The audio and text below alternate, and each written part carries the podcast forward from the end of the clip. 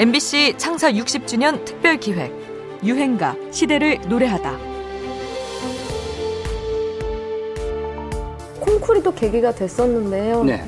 그 클래식 콩쿨에 이제 나가서 제 나름대로의 변주를 하다가 네. 탈락이 됐어요. 다른 사람들이 다 똑같이 치는데 그걸 어떤 식으로 심사를 하는지 이해가 안 되기도 해서 똑같이 피아노를 치지 않겠다 이거 아니에요, 그죠? 다르게 저만의 색깔로 표현하는 게 되게 그때부터 좋았던 것 같아요. 어, 거기서 이제 탈락이 됐단 말이죠. 네.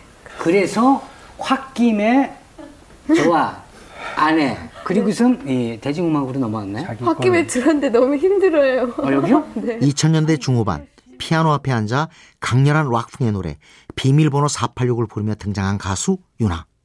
그의 존재감은 독보적이었습니다. 흑인 음악 스타일과 아이돌 그룹 위주였던 가요계에 피아노 록이라는 새로운 음악과 무대 스타일을 선보였던 그는 아이돌 속의 아티스트란 말도 듣게 되지요. 내 마음을 열어줄 단 하나의 비밀번호 유나 비밀번호 386 가사도 젊은이들의 감성을 제대로 자극했습니다. 비밀번호 486은 사랑해를 뜻한다고 하는데요. 사랑해의 글자 획수를 세어보면 넷, 여덟, 여섯이 된다는 겁니다. 여기서 한 발 더 나가 하루에 네 번 사랑을 말하고 여덟 번 웃고 여섯 번의 키스를 해줘. 이렇게 의미를 더 덧붙였습니다. 유나는 데뷔 과정도 화제였는데요. 17에 먼저 일본에서 데뷔해 현지의 인기를 얻고 국내 활동을 시작하는 역수입의 과정을 밟았죠.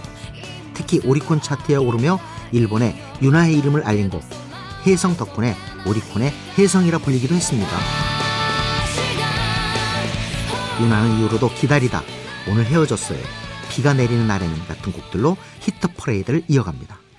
요즘도 비 오는 날이면 라디오에서 들을 수 있는 에픽하이의 우산에서도 윤하의 목소리를 들을 수 있지요. 2011년부터 14년까지 MBC 라디오 별이 빛나는 밤에 22대 별밤지기로 활약하기도 했습니다.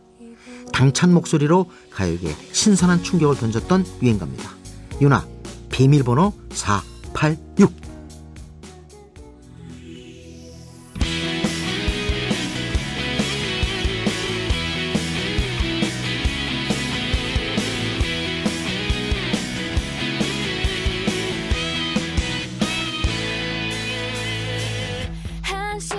시간마다 보고 싶다고 감정 없이 말하지 마라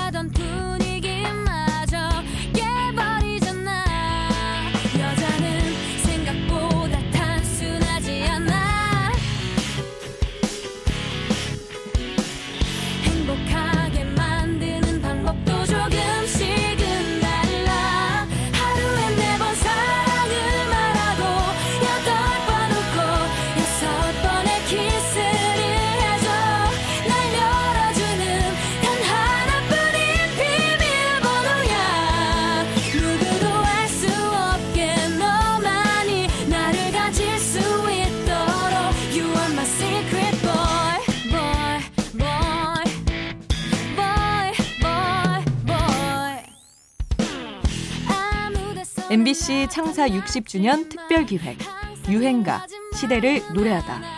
지금까지 음악 평론가 임진모였습니다.